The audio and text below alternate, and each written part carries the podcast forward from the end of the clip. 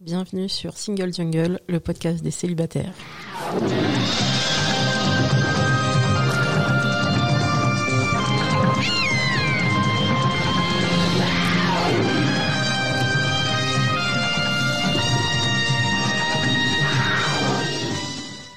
Single Jungle, c'est un podcast dédié aux célibataires. Nous sommes 41,3% en France et en fait sans doute bien plus vu que l'INSEE ne compte pas dans les célibataires les 22% de femmes divorcées par exemple, ni les 20% de femmes et d'hommes qui seraient veufs ou veuves.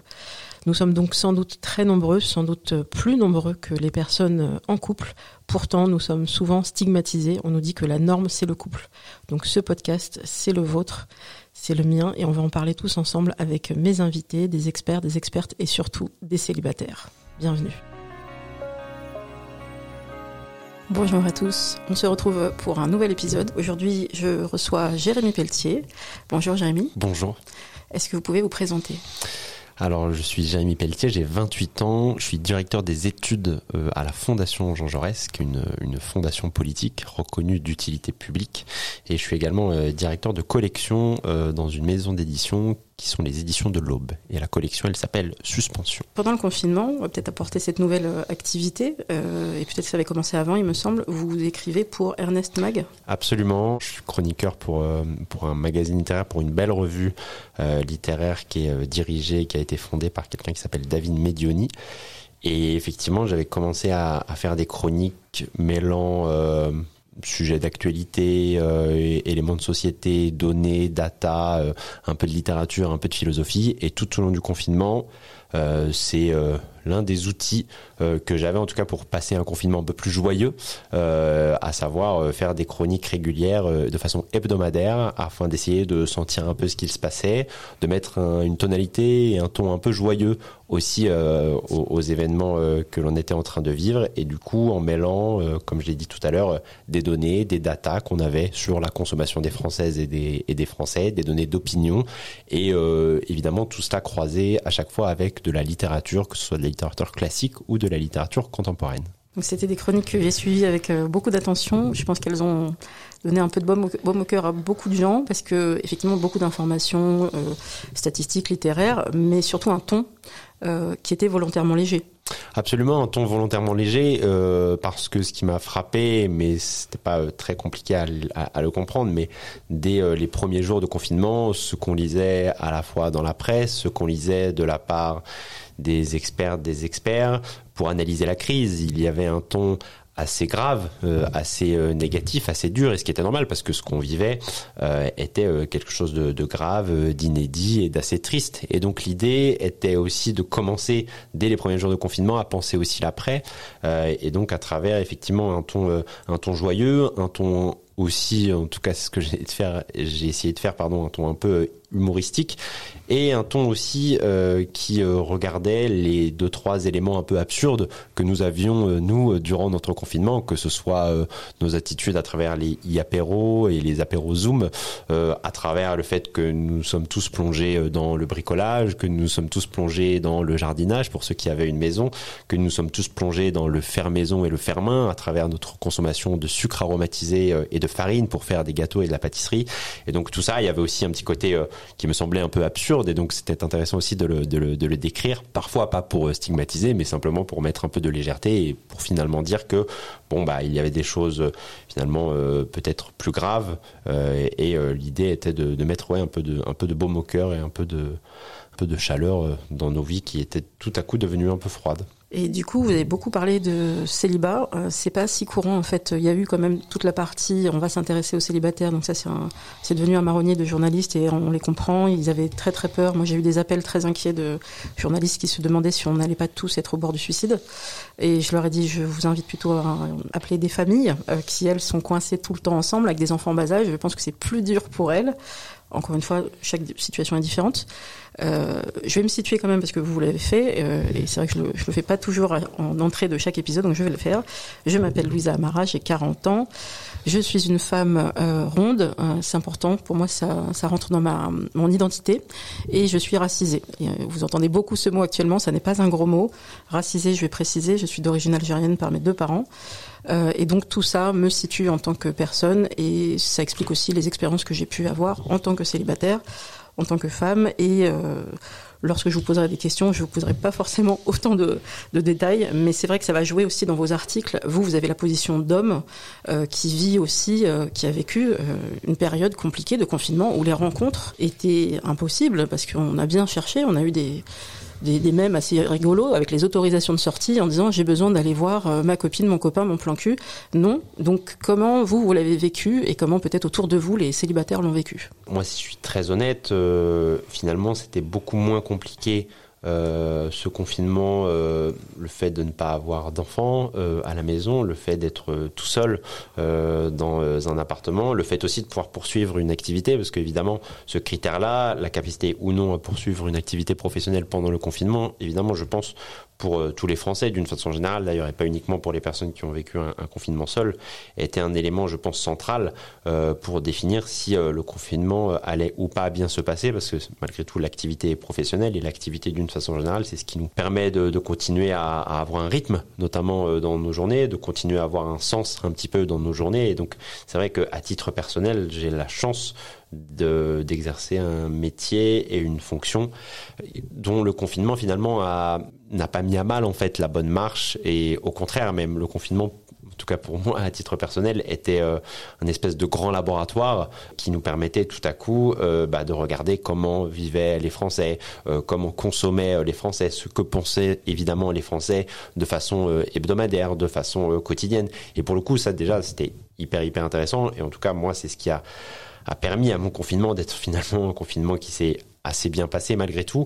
Et euh, je crois que d'ailleurs, c'est c'est hyper intéressant parce que dans les représentations qu'on se fait euh, du confinement, dans les euh, débriefs et dans les synthèses qu'on va faire là dans les, dans les mois à venir sur la façon dont les Français ont vécu le, confinement, je crois qu'il ne faut pas se tromper. Il y a tout un tas de Français pour qui le confinement n'a pas été quelque chose de dramatique et de compliqué.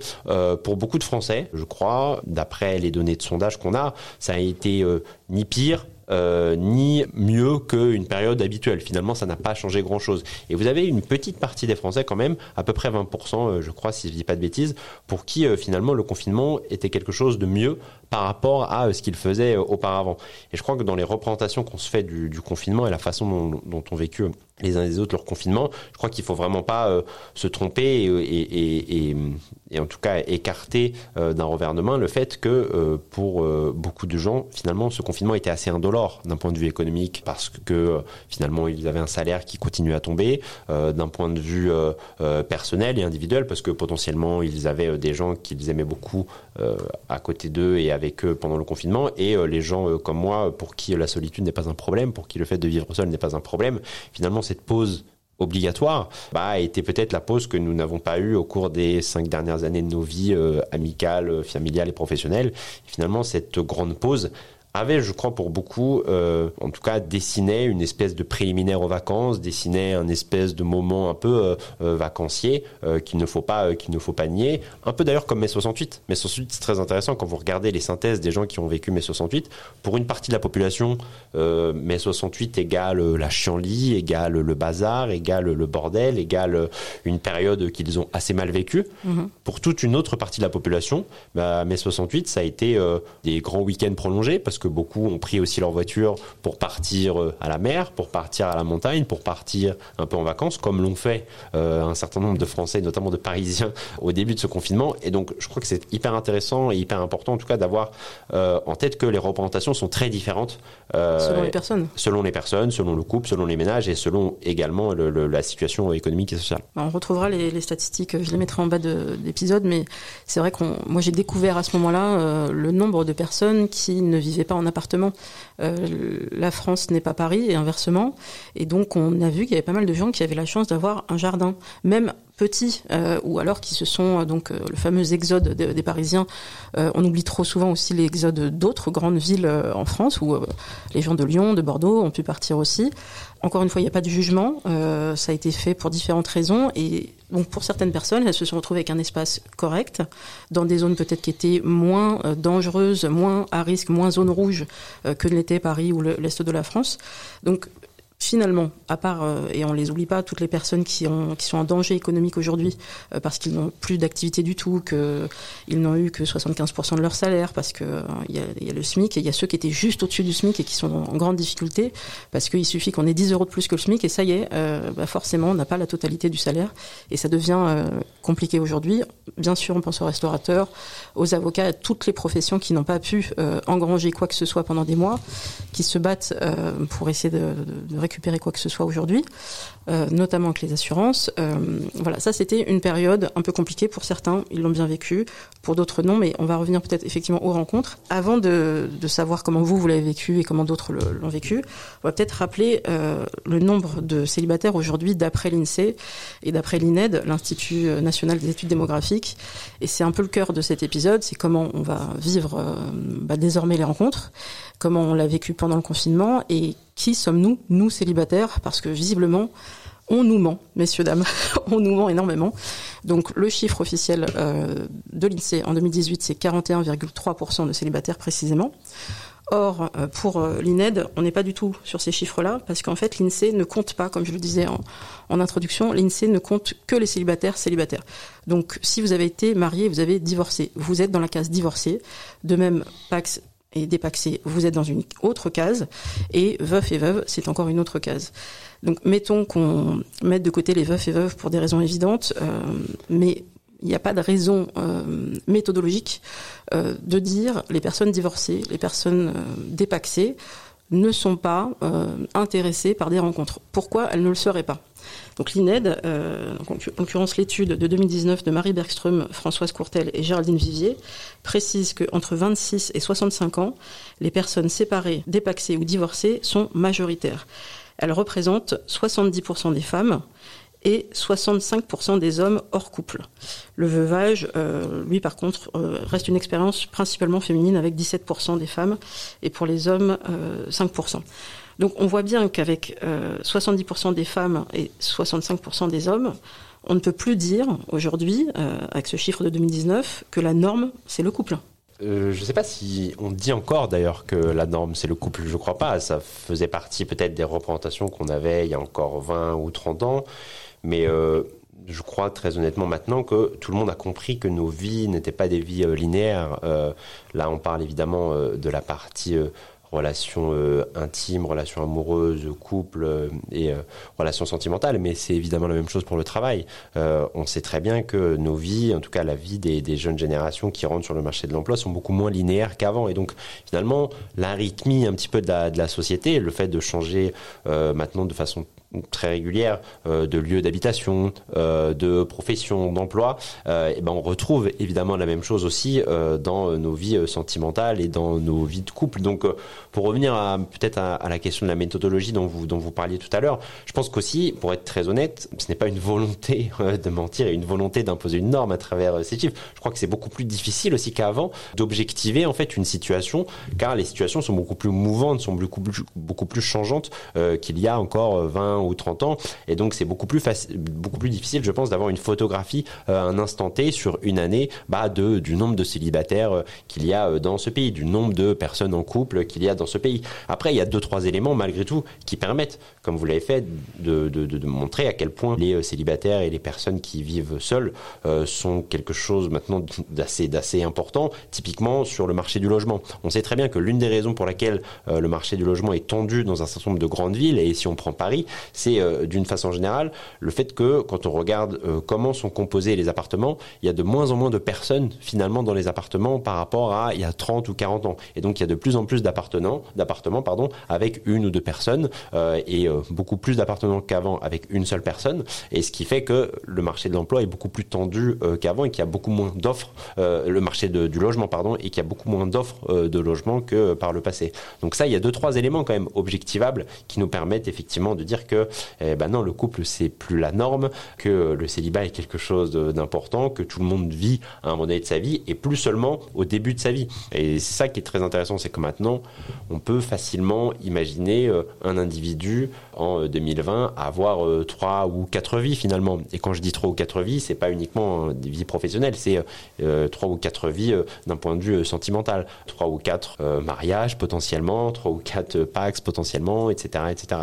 Donc non, non, je crois que c'est plus comme par le passé euh, une norme euh, définie et même propagée d'ailleurs par euh, les responsables politiques, etc., etc. Je crois que maintenant toutes les politiques publiques ne sont pas du tout pensées, ne sont plus pensées uniquement à travers le schéma très classique du couple avec un ou deux enfants, etc., etc. On va y revenir justement parce que c'est un vrai souci économique. Je pense notamment aux, aux femmes seules avec enfants qui représentent quasiment la grande majorité euh, des hum, familles monoparentales, euh, ça devient très compliqué pour elles.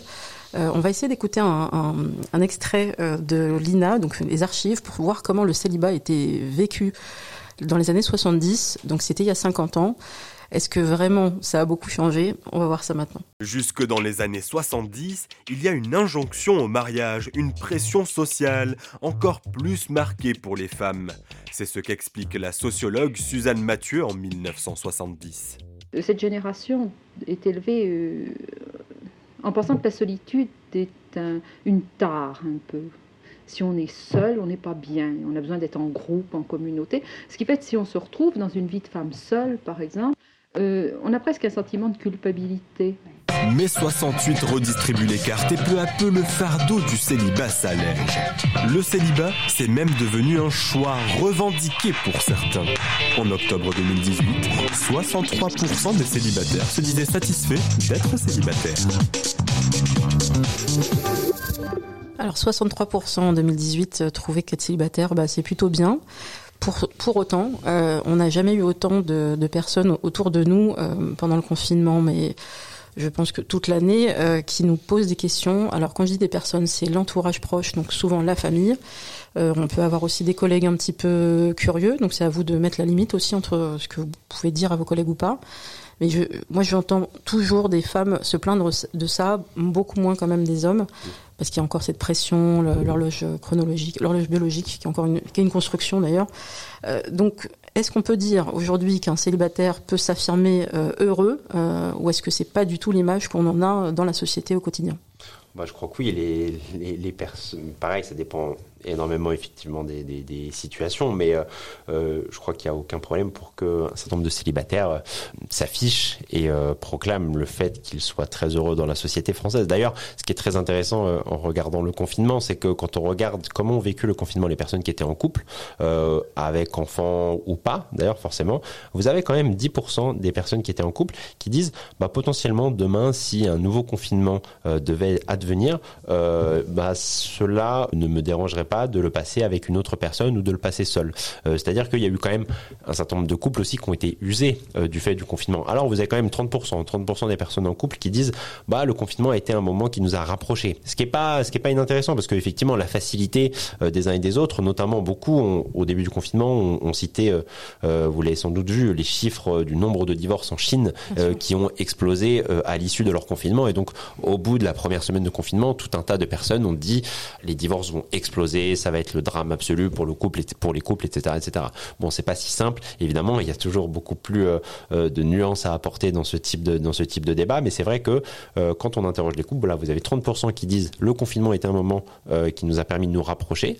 et d'ailleurs, c'est très intéressant. Vous l'avez sans doute vu ou entendu autour de vous, les personnes et les couples qui étaient avec leurs enfants et confinés avec leurs enfants, beaucoup ont dit, eh ben, ça a été un moment pour moi privilégié que je n'avais pas pris au cours des dernières années, au cours des derniers mois à passer avec mes enfants. Euh, j'ai fait beaucoup d'activités avec eux. J'ai réappris un petit peu aussi à les connaître. Mais donc, au-delà de ces chiffres-là, vous avez voilà quand même 10% des personnes en couple euh, qui disent euh, bah non, j'aimerais bien moi demain, si un nouveau confinement allait avoir lieu, être confiné seul ou potentiellement être confiné avec une autre personne. Après, ce qui est hyper intéressant dans l'archive que vous avez que vous avez passé, l'archive de l'INA, c'est de considérer le mariage comme un outil contre la solitude. ce qui, je pense, est une hérésie parce que je pense que c'est très très euh, compliqué, que ça dépend aussi énormément des, situations, mais considérer le mariage comme un outil contre la solitude, euh, je pense, euh, n'est pas quelque chose de vrai, parce que ce n'est pas parce que vous êtes marié que vous allez avoir euh, quelqu'un chaque soir chez vous, quelqu'un chaque soir le matin, etc., etc. et c'est aussi de fait de considérer le célibat comme étant un vecteur de solitude et comme étant forcément défini à travers des activités solitaires, etc., etc. je pense que vous avez tout un tas de célibataires, au contraire, qui choisissent euh, d'être dans le célibat et de poursuivre leur célibat parce que c'est justement la façon et la meilleure façon qu'ils ont trouvé pour continuer à avoir beaucoup de gens et pour avoir une vie sociale, une activité sociale très dense, beaucoup plus que des euh, personnes, par exemple, qui vont être en couple et euh, avec des enfants. Et donc, ce lien entre mariage comme outil et comme remède à la solitude, je pense que, en fait, là, on y est revenu quand même. On voit bien que dans les aspirations des individus qui sont célibataires à être célibataires, je crois qu'au contraire, c'est vraiment l'une des façons euh, pour elle euh, d'avoir euh, le plus de liberté possible, justement pour continuer à avoir une activité sociale, une vie sociale hyper, hyper intense, et donc tout l'inverse de la solitude et de ce qu'est la solitude. Tout à fait. D'ailleurs, souvent, on repère quelqu'un qui se met en couple parce qu'on le voit plus. Absolument. C'est un vrai souci. On se dit, bah alors, non, mais c'est parce que là, je suis à fond dans cette relation. On veut se donner beaucoup de temps et, et c'est un vrai sujet parce que est-il normal que tu oublies totalement tes amis, ta famille pour se concentrer sur cette personne? Je te souhaite que ce soit la bonne personne, mais le jour où ça s'arrêtera, tu seras bien content de nous retrouver. Donc c'est quand même, euh, je, je dirais peut-être que les couples sont parfois un peu en en mode silo, ensemble. Euh, au tout début, c'est normal, mais euh, voilà, n'oubliez pas euh, vos proches, ça semble important. Et c'était ça d'ailleurs, ce qui était aussi potentiellement facteur et vecteur d'usure pendant les confinements pour pour les couples, c'était que du jour au lendemain, le fait d'être enfermé dans le même endroit et dans le même appartement ou dans la même maison qu'une autre personne vous n'aviez plus les sas de décompression que vous avez habituellement. Et on sait très bien, pour qu'un couple fonctionne, pour qu'un couple dure, il faut que chacun, évidemment, ait sa propre vie, que chacun ait son jardin secret, que chacun ait son réseau euh, d'amis euh, très spécifique et très particulier. En tout cas, c'est ce que je pense, moi, comme étant euh, l'une des clés, en tout cas pour les couples qui réussissent à vivre, à vivre longtemps. Et le problème du confinement, c'est qu'en gros, vous n'aviez plus ces sas de décompression, vous n'aviez plus ces moments de vie séparés que vous avez juste besoin de de partager avec vos amis et pas forcément avec votre compagne ou votre compagnon. Donc c'est l'un des éléments effectivement qui a pu euh, contribuer à peut-être de la tension à travers les personnes qui étaient en couple. Quand bien même, quand on interroge euh, les personnes qui étaient en couple, les deux premières causes de tension euh, des personnes qui étaient confinées en couple, ce sont pour celles et ceux qui avaient des enfants, les enfants, à savoir la façon dont on les éduque, la façon dont on leur fait les devoirs, la façon dont on passe du temps avec eux. C'était la première cause d'engueulade entre guillemets entre les couples et ce qui n'est pas évidemment quelque chose de surprenant. Et la deuxième raison, c'était le partage des tâches ménagères. Euh, c'était l'une des l'un des éléments euh, qui revient beaucoup dans les enquêtes qu'on a faites, dans les enquêtes qualitatives et quantitatives qu'on a faites. C'était euh, le partage des tâches ménagères et la façon dont on s'organisait pour que le logis reste quelque chose de propre et qui devait gérer quoi pendant le pendant le confinement. Oui, d'ailleurs, beaucoup de femmes ont pensé que ce serait un vrai changement. Euh, et on, notamment nous toutes avait euh, posé la question et on a eu beaucoup d'informations. Non, la répartition des tâches ménagères n'a pas évolué en sens positif. Euh, on n'a pas eu cet équilibre qu'on aurait aimé puisqu'on est tous les deux confinés, donc il n'y a pas de raison qu'il y en ait un qui en fasse plus l'un que l'autre. Après, il y avait cette idée de oui, mais on est tous les deux en télétravail. Ben justement, vous êtes tous les deux dans la même galère avec les enfants, donc il y a peut-être quelque chose à faire, mais chasser le naturel et revient au galop. Euh, moi, je me souviens d'un collègue que je citerai pas, sinon je vais avoir des problèmes, mais qui découvrait la joie de faire pour la première fois un gâteau avec ses enfants. Alors du coup, il a été félicité euh, et moi, ma réflexion, c'était c'est donc la première fois que tu fais un gâteau avec tes enfants. Est-ce qu'on peut s'arrêter là-dessus? Juste un instant. Bon, alors après, encore une fois, chacun a son mode de vie. Euh, on va pas juger euh, les, les, papas, les mamans, chacun s'organise, mais ça n'a pas aidé. Euh, et donc peut-être qu'il va y avoir à nouveau un une levée de bouclier. Moi, j'espère que les gens vont se ruer sur le livre de Titiou Lecoq, euh, Libéré, pour euh, comprendre à quel point tout ça est un vaste euh, complot, entre guillemets. Si on passe autant de temps à faire le ménage, bah, c'est du temps qu'on met moins dans le sport, dans les sorties, dans le développement personnel, dans les choses qui nous, qui nous plairaient, et encore moins aussi, bien sûr, dans l'évolution professionnelle. Donc il va falloir avoir cette discussion. Euh, c'est quelque chose que notamment Elle Active euh, fait chaque année lors de leur forum. Euh, Avez-vous eu cette conversation au sein de votre couple? Je fais une parenthèse. Dans les couples LGBT, c'est pas beaucoup mieux dès lors qu'il y a un enfant. On retrouve ce même problème. C'est la personne qui gagne le moins qui va se retrouver à faire plus de tâches ménagères. Donc, on pouvait imaginer que les couples LGBT, euh, pour la plupart, du coup, étaient euh, un peu plus au courant des sujets de- d'égalité, de, féminisme. On retrouve ces mêmes problèmes-là. Donc, il y a, il y a un problème de discussion de comment ça se passe, les tâches ménagères, comment on s'organise. Absolument. Et d'ailleurs, euh, si je reprends les travaux euh, de mon grand ami euh, François Cross, et notamment les travaux qu'il a effectués auprès des personnes LGBT, il a montré à quel point les même les rapports sexuels et la place finalement que vous aviez aussi dans les rapports sexuels, en gros, et pour le dire de façon très concrète, en interrogeant ceux qui se disaient plutôt actifs et ceux, qui- ceux qui se- disaient pardon plutôt passifs, on avait ensuite une illustration de ce rôle-là dans les relations sexuelles, dans euh, la vie euh, domestique de tous les jours. C'est-à-dire que les personnes qu'il avait interrogées euh, et qui se disaient plutôt passives, euh, eh ben, on s'apercevait que en termes de tâches ménagères, c'était elle qui avait tendance effectivement à faire une grande majorité des tâches ménagères. Euh, on s'apercevait que potentiellement c'était elle qui avait tendance effectivement à moins gagner d'argent dans le couple LGBT en question, versus les personnes actives bah, qui elles finalement avaient le bon rôle entre guillemets dans le ménage et dans le couple. Donc c'est très intéressant aussi de voir à quel point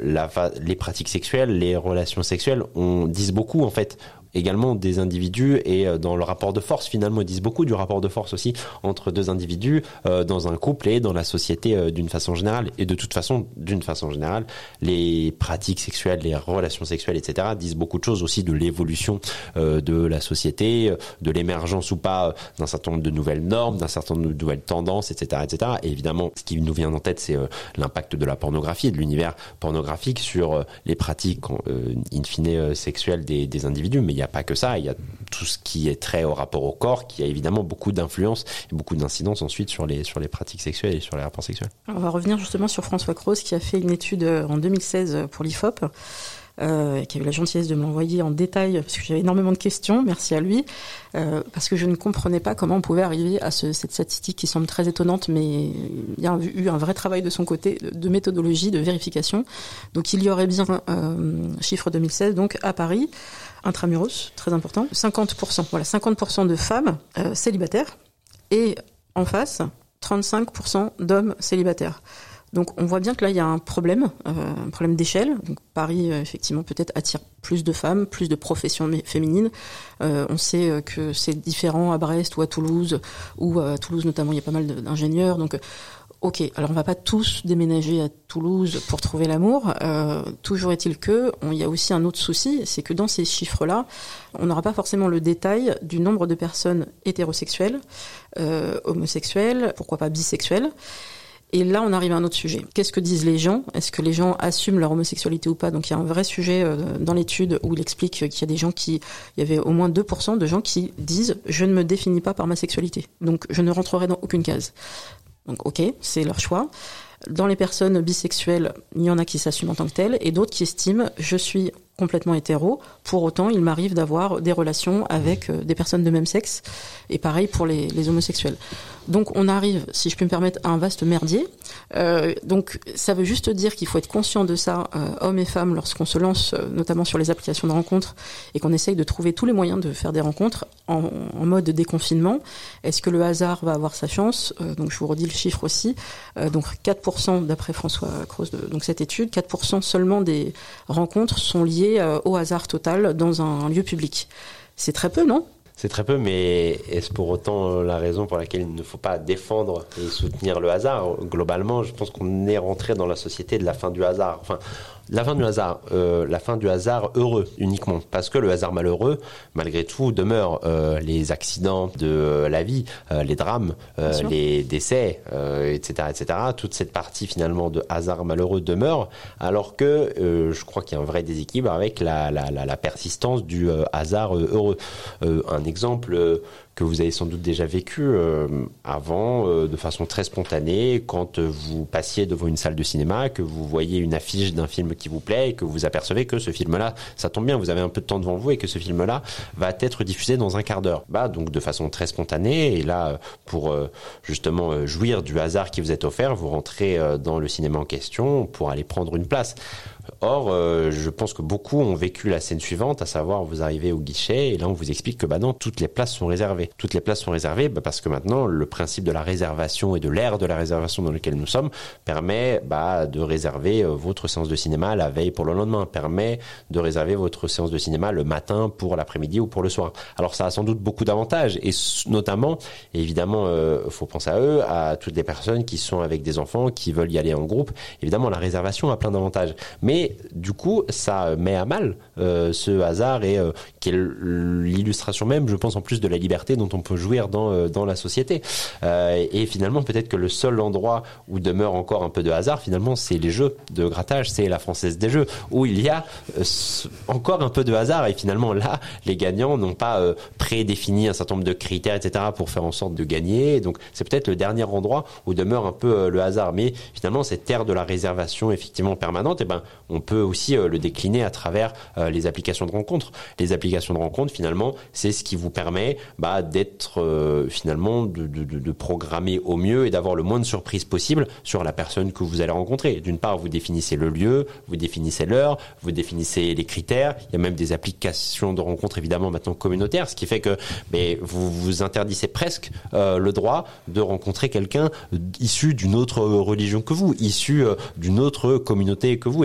Le terme. Mais tout ça, du coup, met à mal euh, justement aussi euh, le hasard et le plaisir que nous avions potentiellement euh, d'avoir des rencontres. Alors, effectivement, le taux que vous citez peut sembler bas, mais malgré tout, je pense que ce n'était pas pour autant qu'il ne faut pas défendre le hasard, le principe de la rencontre hasardeuse, parce que le fait d'être dans ces terres de la réservation permanente, le fait d'être dans ces terres de l'évaluation permanente et le fait d'être dans ces terres qui nous permet de donner le plus de critères possibles pour avoir ce qui va correspondre le mieux à ces critères-là, euh, bah, je crois, met à mal notre liberté, en tout cas, met à mal euh, la vision très large que nous pouvons avoir sur bah, la personne que j'aimerais rencontrer ou que je pourrais rencontrer demain. Ah, vous le disiez dans un de vos articles, effectivement, lorsqu'il a fallu commencer à remplir des autorisations pour nous-mêmes pour sortir, pour sortir le chien, on en était vraiment au mode administratif. Euh, d'ailleurs, on a été un peu moqué, euh, me semble-t-il, dans la presse internationale parce que les autres pays en confinement ne pratiquaient pas ce type euh,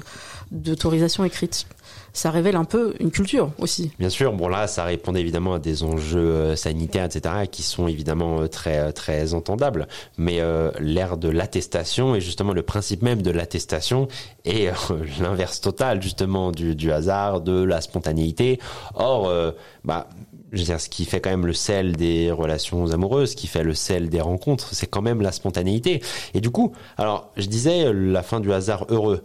Et c'est là où il y a, je pense, il y a une nuance à apporter. Pas tant pour les personnes qui ont un fort capital économique et social, parce qu'en gros, on sait, et c'est pas forcément une vision euh, euh, romantisée et embellie euh, de l'histoire, mais on sait que ce qui fait aussi le sel des relations, ce qui fait le sel des, des relations amoureuses et des rencontres amoureuses, c'est la capacité à être surprise ou surpris de la part de autrui. Or maintenant, dans une ère où justement il faut anticiper beaucoup plus euh, qu'avant nos sorties, euh, ce qu'on va faire, nos activités, etc., etc. Euh, et ben les seuls qui peuvent jouir encore d'un peu de spontanéité, les seuls qui peuvent en gros décider que bon bah finalement dans quatre jours je vais t'emmener passer un week-end je ne sais où parce que on en a envie maintenant, etc. et qu'on va le faire et qu'il faut faire preuve un peu de spontanéité.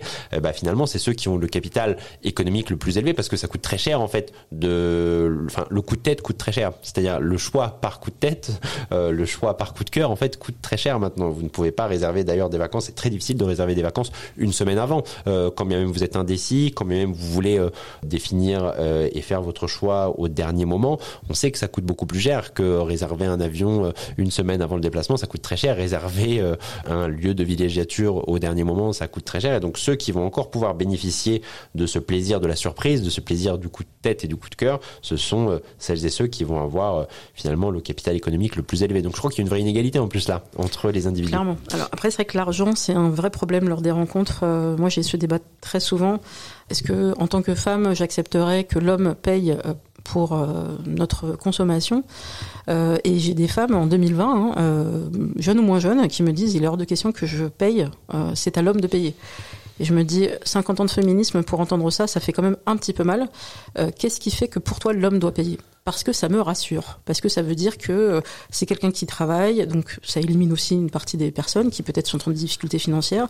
Pour autant, sont-elles des personnes inintéressantes? Pas du tout. Et là, on voit que, mais on est à fond dans le patriarcat, euh, qu'est-ce qui fait qu'une femme a besoin d'être rassurée par le capital d'un homme pour, encore une fois, une première rencontre? Pour moi, c'est un sujet. Oui, ça peut être un sujet. Maintenant, est-ce que euh, il il faut mettre euh, à mal et il faut euh, critiquer tout ce qui relève, je dirais, de la galanterie, évidemment. Et je sais qu'on a souvent ces débats-là, et notamment dans les cités françaises, et, et, et c'est très bien, euh, pour le coup, qu'il y ait ces débats-là. Mais moi, je ne suis pas pour critiquer et pour renverser du jour au lendemain tout ce qui avait trait à la galanterie. Alors, j'entends hein, que ça peut être le début et les, les premiers critères d'une situation patriarcale, etc. malgré tout, je pense que quand vous interrogez euh, les femmes euh, aujourd'hui, il y a une sorte de schizophrénie aussi par rapport à toutes ces questions-là. Parce qu'une grande majorité peut-être peut vous dire que le fait de tenir la porte plus un sujet pour elles dans leur vie quotidienne, le fait de se faire inviter ou pas au restaurant n'est plus un sujet.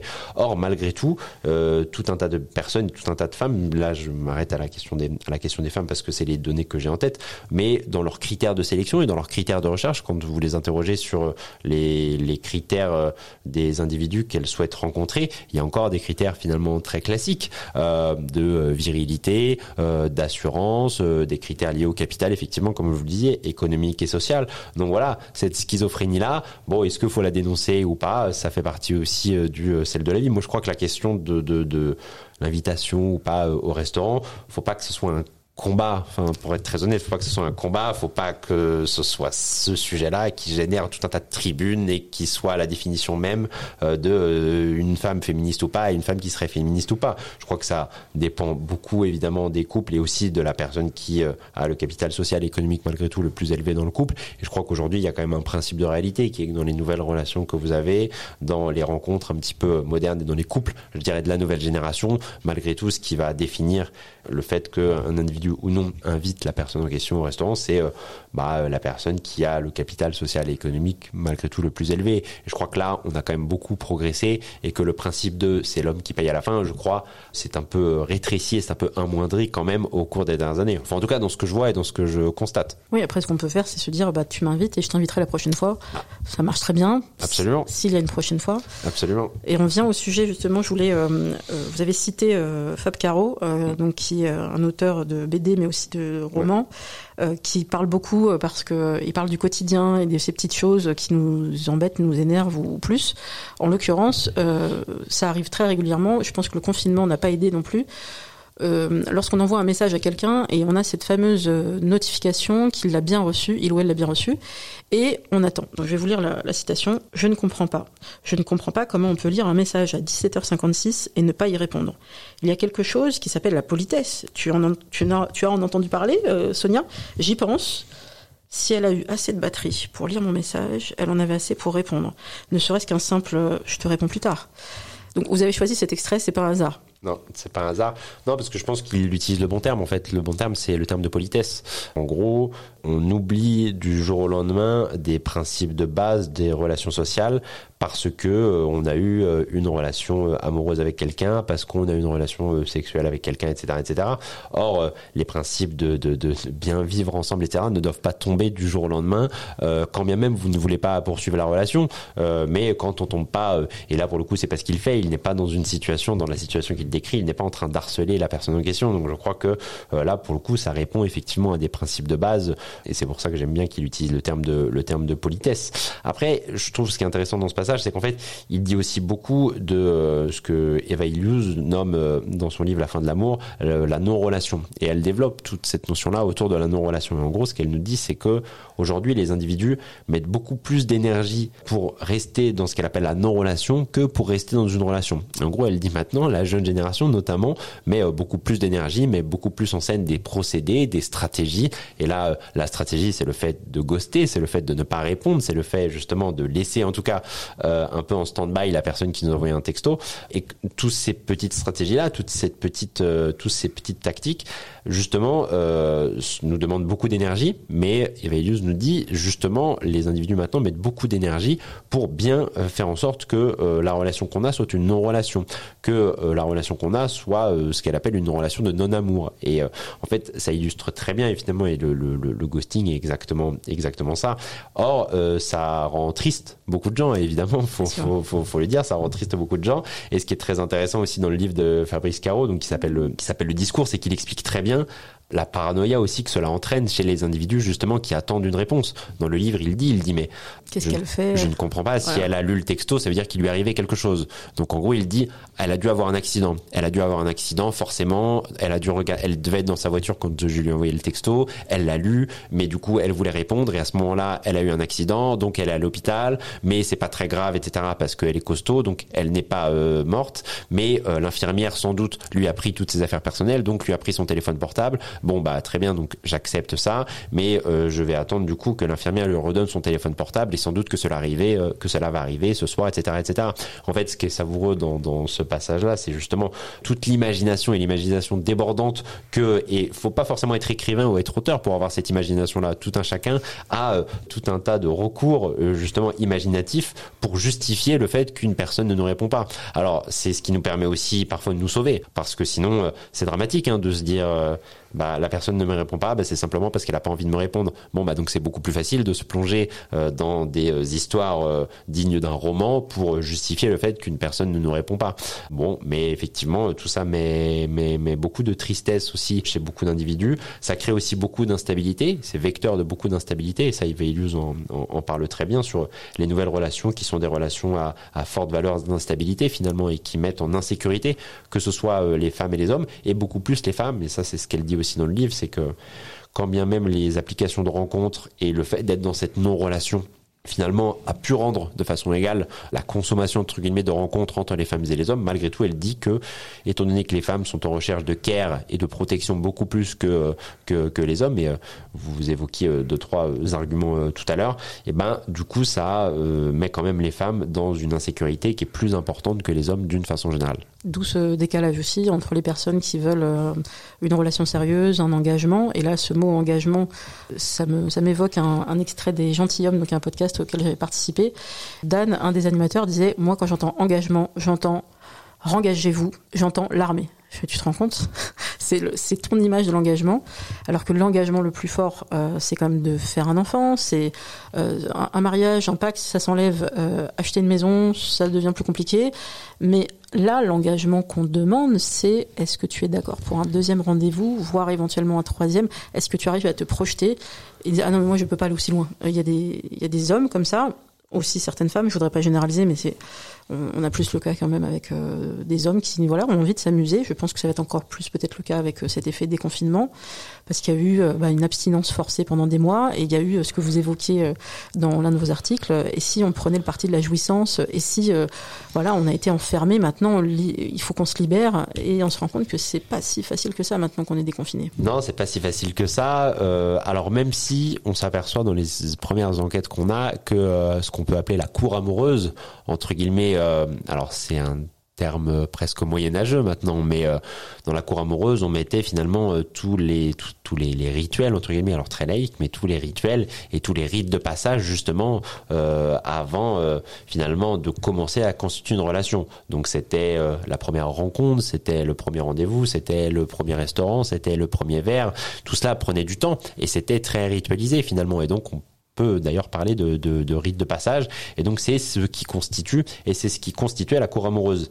Alors, il y avait quelque chose de très rassurant d'ailleurs là-dedans, parce que ça permettait de se situer justement dans la relation euh, en fonction de ce que vous aviez fait ou pas fait. Bah, vous étiez en capacité d'ailleurs de dire à vos amis, bah là, j'en suis à tel état de la relation. Aujourd'hui, en fait, c'est de plus en plus difficile de, pareil, faire une photographie de votre relation. Bon, où est-ce que tu en es? Écoute, bah je sais pas. On s'est vu une fois, deux fois, trois fois. Qu'est-ce que ça veut dire? Je ne sais pas. On s'est vu une fois, mais ça veut dire beaucoup de choses, peut-être. Enfin, l'absence de cette cour cour amoureuse là et la suppression de ces rites de passage un peu classiques euh, rendent beaucoup plus difficile maintenant le fait de dire euh, bah euh, dans quel à quel endroit et dans quel état je situe la relation. Alors il y a des éléments évidemment qui demeurent. Le mariage malgré tout est encore un de ces rites de passage là. Le premier enfant malgré tout est encore un de ces rites de passage là. D'ailleurs c'est très intéressant de voir les inégalités, pas les inégalités pardon, mais les différences sur l'âge du premier enfant et les grandes différences qu'il y a encore aujourd'hui entre un couple issu d'un territoire rural versus un couple issu d'un territoire urbain. Vous avez là des décalages énormes en termes d'âge. On sait qu'une d'une façon générale, l'âge du premier enfant s'est beaucoup rallongé au cours des 20 ou 30 dernières années, bah, lié évidemment à l'allongement de la, durée de vie, mais aussi lié euh, au fait que maintenant vous poursuivez vos études euh, de façon beaucoup plus longue que par le passé. Mais il y a encore des vraies vraies différences que vous soyez euh, issu d'une zone rurale et dans une zone rurale ou que vous soyez dans un environnement urbain. Mais voilà, la suppression de ces, ces rites de passage là, là pour le coup, post-confinement, on voit, en tout cas sur les deux premières semaines, que ça a été assez vrai. C'est-à-dire que bah, la cour amoureuse et euh, finalement le temps euh, avant de conclure a eu tendance quand même à euh, se réduire. Globalement, il y a eu ça. Il y a eu les critères de sélection aussi globalement. Alors c'est très subjectif, hein, ce terme-là de critères de sélection. C'est très difficile d'objectiver. C'est mais bon, on utilise, on, on, utilise malgré tout les termes parce que ça reste une, une réalité. Et finalement, bon, on a mis un peu de côté aussi nos critères de sélection, je dirais un peu classiques, un peu habituels, en tout cas euh, dont on veut imaginer que ce sont nos propres critères de sélection et qu'il faut les respecter. On a eu tendance à les mettre un petit peu de côté. Euh, L'espèce de, rapidité aussi dans, les relations et dans le fait de conclure a également quand même eu lieu, en tout cas sur les deux premières semaines. Maintenant, comme dans toute entre guillemets petite révolution, la vérité c'est que on retombe assez très vite à la normale. Par ailleurs, il y a un autre élément évidemment qu'on n'a pas évoqué, mais je sais que vous l'avez en tête, c'est le fait que pendant quand même les premiers jours, vous aviez tout un tas de lieux de rencontre et les tiers-lieux entre guillemets, si on peut utiliser le terme, euh, bah, qui n'étaient pas accessibles, qui étaient fermés. donc effectivement, ces lieux de rencontre-là euh, étaient euh, de plus en plus, malgré tout, c'était de plus en plus difficile malgré tout de rencontrer quelqu'un de fait de, la suppression, en tout cas de, la fermeture de, ces lieux-là. Mais voilà, comme dans toute entre guillemets révolution, je pense que les choses malgré tout vont revenir assez à la normale euh, et que il n'y aurait pas, il n'y aura pas en tout cas ce que moi je défendais dans l'une des chroniques, cette grande déglingue, etc. généralisée, euh, bah parce qu'en fait les gens vont reprendre leur vie et on va retomber assez vite, je pense, à la normale. Alors moi je suis peut-être un peu moins optimiste sur euh, notamment le point euh, de lorsqu'on va se rencontrer, on va avoir cette question à un moment donné si on se plaît beaucoup, s'il y a une tension sexuelle qui commence, est-ce qu'on s'autorise à s'embrasser ou pas? Est-ce qu'on se fait passer mutuellement un questionnaire médical? Ce que moi j'ai fait, hein, j'assume complètement, euh, parce que je suis les recommandations notamment du sexologue euh, Dr Gilbert Boujaoudé qui disait un, est-ce que vous êtes dans une zone à risque? Oui. Est-ce que vous êtes une personne à risque? Vous avez une maladie chronique? Vous êtes en surpoids par exemple? On sait que les personnes en surpoids ont besoin de respirateurs s'ils étaient atteints de Covid. Trois, êtes-vous euh, vivez-vous avec un proche? Ou est-ce que vous êtes euh, aidant par exemple Et voilà, moi j'ai une maman diabétique qu'il est hors de question que je prenne le moindre risque parce que j'aurais embrassé quelqu'un trop vite euh, sans m'assurer qu'il n'a eu aucun symptôme les derniers jours. Je vais pas lui demander de faire un test parce qu'on sait que les tests ne sont pas forcément fiables ou ils le sont à un moment T. Donc ça, ces interrogations, moi je les ai. Euh, d'autres personnes que je qualifierais de responsables les ont aussi, et d'autres se disent euh, ah, allez YOLO, c'est bon, ça fait des mois maintenant, et arrivera ce qui arrivera. Donc on va avoir un peu, je pense, cette cette répartition entre entre les les célibataires je juge personne, mais voyons dans les prochaines semaines, et euh, pourquoi pas vous réinviter, comment les choses vont évoluer. Est-ce que vraiment on va retrouver une normale ou est-ce qu'on va devoir s'adapter quand même? Alors, ce qui est certain, en tout cas dans les premières données qu'on a, euh, en tout cas qu'on a vu passer sur le sujet, c'est que quand vous interrogez, euh, et notamment les célibataires, sur les rencontres qu'ils ont fait après le, confinement, le fait que la personne en face ait eu ou non le Covid est un facteur extrêmement discriminant. C'est-à-dire qu'en gros, euh, au même titre que peut-être d'autres maladies par le passé, euh, le Covid et le fait de l'avoir eu potentiellement euh, durant le confinement est un facteur extrêmement discriminant et en gros éliminatoire dans les rencontres. Évidemment, faut pas être grand clair pour penser ça, mais en tout cas c'est un élément qui est très très important. Et ce qui est hyper intéressant aussi quand on interrogeait les gens sur ce qu'ils voulaient faire et les personnes qu'elles souhaitaient voir post-confinement pour avoir tout un tas de relations, ce qui était certain, c'est que on allait quand même vers les personnes entre guillemets de confiance. Donc euh, c'était potentiellement les ex, beaucoup, beaucoup disaient j'ai rappelé mon ex, j'ai échangé beaucoup avec mon ex pendant le confinement et potentiellement je vais la revoir après le confinement parce qu'en gros bah je la connais, j'ai confiance en elle, euh, je sais euh, qu'elle est très sécure d'un point de vue sanitaire, etc., etc. Ça peut être la même chose avec des personnes que vous aviez rencontrées par le passé et dont en gros vous considérez qu'elles sont de confiance et qu'elles sont et vous utilisez le terme tout à l'heure responsables d'un point de vue sanitaire. Et donc c'est vrai qu'on a eu tendance, en tout cas pendant le confinement, à échanger avec les gens entre guillemets que nous considérions comme étant responsables d'un point de vue euh, sanitaire. Et ce sont sans doute, je crois, et on verra euh, ce que nous disent les enquêtes qui sont sur le terrain en ce moment, mais euh, je crois que c'est aussi le cas pour les relations sexuelles, c'est-à-dire qu'on a plutôt eu tendance à se plonger et à se replonger vers les personnes qui nous inspiraient le plus de confiance, parce que bah, ce, ce sanitairement correct, en tout cas, continue à perdurer et va continuer à perdurer un petit moment, je crois, dans la, dans la société et dans nos sociétés d'une façon générale. Donc le terrain connu rassure. On verra comment ça va évoluer parce qu'il faudra bien quand même refaire des rencontres et laisser cette chance au hasard. Merci beaucoup Jérémy. Merci beaucoup à toi. Cet épisode est terminé. Merci d'avoir écouté cet épisode. Vous pouvez retrouver Single Jungle sur toutes les plateformes de balado-diffusion, comme disent les Québécois, ou maintenant on dit aussi audio à la demande. Euh, vous donc retrouvez ça sur Spotify, Deezer, mais aussi sur euh, YouTube pour euh, les personnes qui seraient sourdes et malentendantes. Il y a des sous-titres. Vous pouvez également me retrouver sur les réseaux sociaux. Sur Twitter, c'est single du 8 underscore jungle et sur Instagram c'est single jungle podcast tout attaché. Merci à tous et à toutes d'avoir écouté cet épisode et à très bientôt.